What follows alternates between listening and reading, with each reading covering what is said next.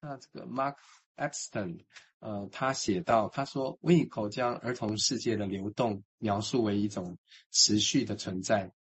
嗯、呃，他描述了我在第一次密集的进修之后的一种状态，还有我至今仍在冥想时持续体验的状态。他引述这个 Epstein 的话，哈，他说，对我的体验来说，这是一种神秘而令人振奋的本质，一种无形的品质。既充满能量，又生气勃勃，一股畅通无阻的意识流不断的发展，但具有连续性、独特性和完整性，不会被被动的或收缩的自我所阻碍。先分享到这里。啊，也是这可以看得到了哈，就是对我们来讲，当然是一个前辈在试着在分享啊，他两个不同样的经验之间。怎么样去对话啊？这个当然会不太一样啊。我想，但是也就回头就历史来看的话，当然也会了。就回头看荣弗洛伊德为什么跟荣格会冲突，跟阿德勒会冲突，那都当然有他历史的因缘。就是一开始都大家我要化成我自己，你这个不太一样，我没办法融，就就会吃去。只要稍有个性，讲话你自己就会吃去，这自然历史上都会有了哈。只是现在回头来看，都是各种先辈知识，包。佛教这一次验经验也是一样嘛，在我们现代的里面都是共同存在的所谓的先辈的知识在那里。那当然，如何让这些再透过有意义的可以去沟通哦，就像刚刚名字练那一段哦，其实我们是尝试在这么想哦。那刚刚提到，但是我们的立足点当然我们还是会站得清楚哦，但是不是用排斥性的角度来看其他的事情。好，我们接下来请瑞金谈谈他的想法，谢谢。嗯，好，我觉得蛮有趣的，就是刚刚这个呃，明志举的这个一个，就是说一个一个分析师他自己经验到个人经验到的一个例子啦，哦，就是一个非常个人化的一个体验这样子。那我当脑袋里面会冒出来的是，其实呃，有时候在临床工作里面。呃，不要说临床工作好了，就是就是大家可以问自己说，哎，那如果你在等车，或者你在捷运上，哈，就是你你你可以容忍多久不拿出手机来了？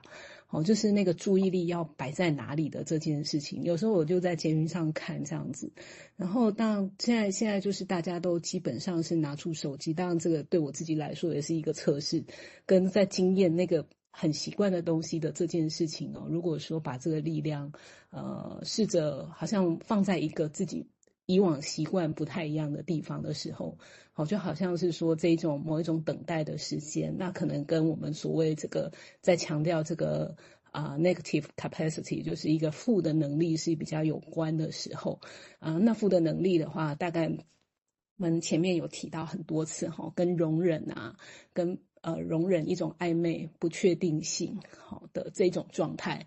呃，比较有关的时候，其实有时候是把我们的注意力好像是呃抽抽离到一个自己不太习惯的一个频道上的那一种感觉。那其实以前我们的年代是没有手机的嘛，哈，所以呃没有好像很难回想说，哎，那那那时候的一个状态是怎么样？好像那那时候的注意力的摆放跟现在呃注意力的摆放哦，其实是呃。我我觉得人的那个经验应该是有一点不一样。好，那在这个过程当中，自由联想是它是一个方式，可是重点是在那个观察，观察自己在这样的状态里面经验到了什么。好，那不是说哎一定要做到某种自由，而是在这个路径上在走的时候，你经验到了什么？那有的人是阻抗，那有的人是不情愿。我不情愿这样做。好，那呃特别呃有一个案例是在讲的是说，哎。他在讲自由联想这篇文章哈，他就在讲一个控制欲本身很强的病人哈，可是他在在这个跟他的治疗师在在在互动的一个过程当中，他就常常经验到一种不情愿的感觉了。好，那当然分析会有后面的做法，就这不情愿是什么意思哈？那不过这个案例就暂时就先到这边，就先不讲了哈。好，就先停在这边了，谢谢。好啊，包括说活动当下跟我们习惯的所谓 here and now，此时此地是不是等同？啊，那活在当下到底要注意什么？注意呼吸就好了，其他不用管。或者是其他念头，啊，或者或者说这种东西里面的注意当下，我们很少这样讲，我们就注意此时此刻此地，那这中间的差异在哪里？其实有时候差异蛮大，我也先点出来，每个人也许会不一样的想法。好，我们现在请明志再谈谈他的准备的。好，谢谢。好，嗯。有有这个让我想到，就是呃，这个 David Nichol 哈，他有一段的分享也贴给大家看，他在思索的事情，他当然是在谈冥想这样。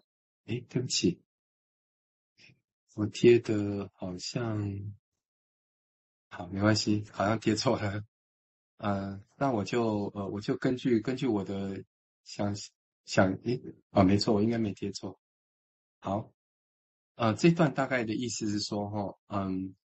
只是谈到冥想，他说根据他的经验哈，我们大概只要花片刻或数分钟冥想呼吸，就能让思绪平静下来，这样，然后让我们的小我融入大我中，小写的 self 跟大写的 self 这样，那总是可以获得这种深刻的自我平和感。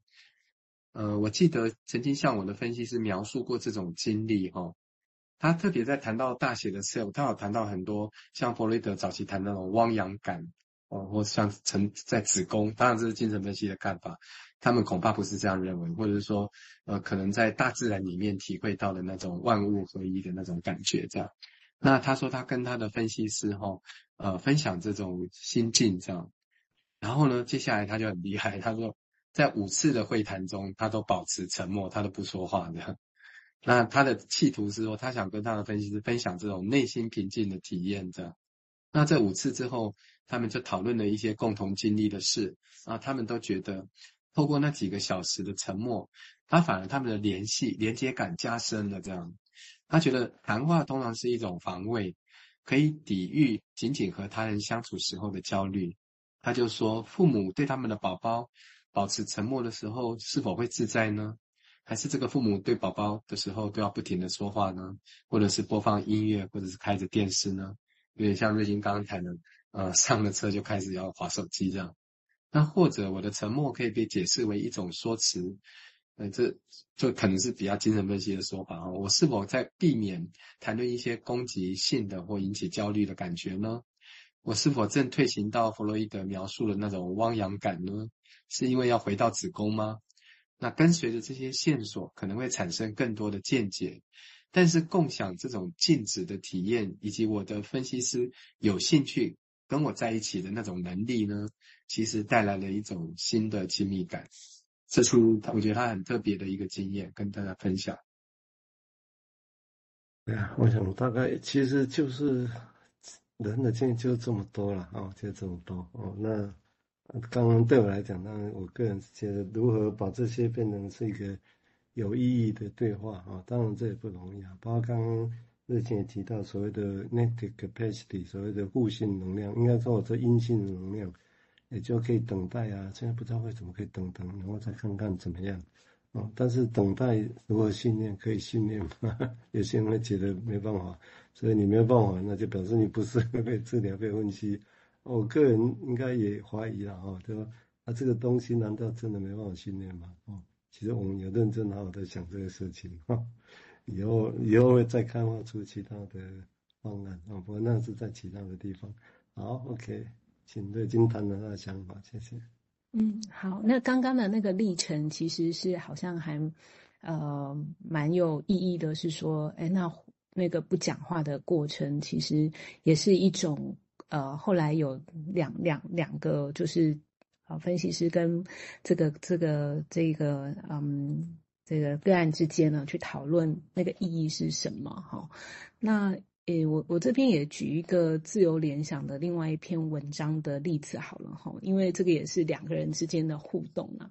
哦，其实这个联想他们是想要留下一个可以思考的空间，这样。但是呃，在这个例子里面呢，哈，呃，这个这个。呃，笔者他自己的经验是说，哎，那刚刚有讲到一种不情愿的感觉，哈，就是说，哎，这个不情愿本身是意识的状态，我不想要去告诉你好某一些事情哈。那这个分析师他在文章里面就写到说，哎，他在分析师就就对他说，哦，你你是一个正在跟一个非常有竞争的母亲的一个潜意识的关系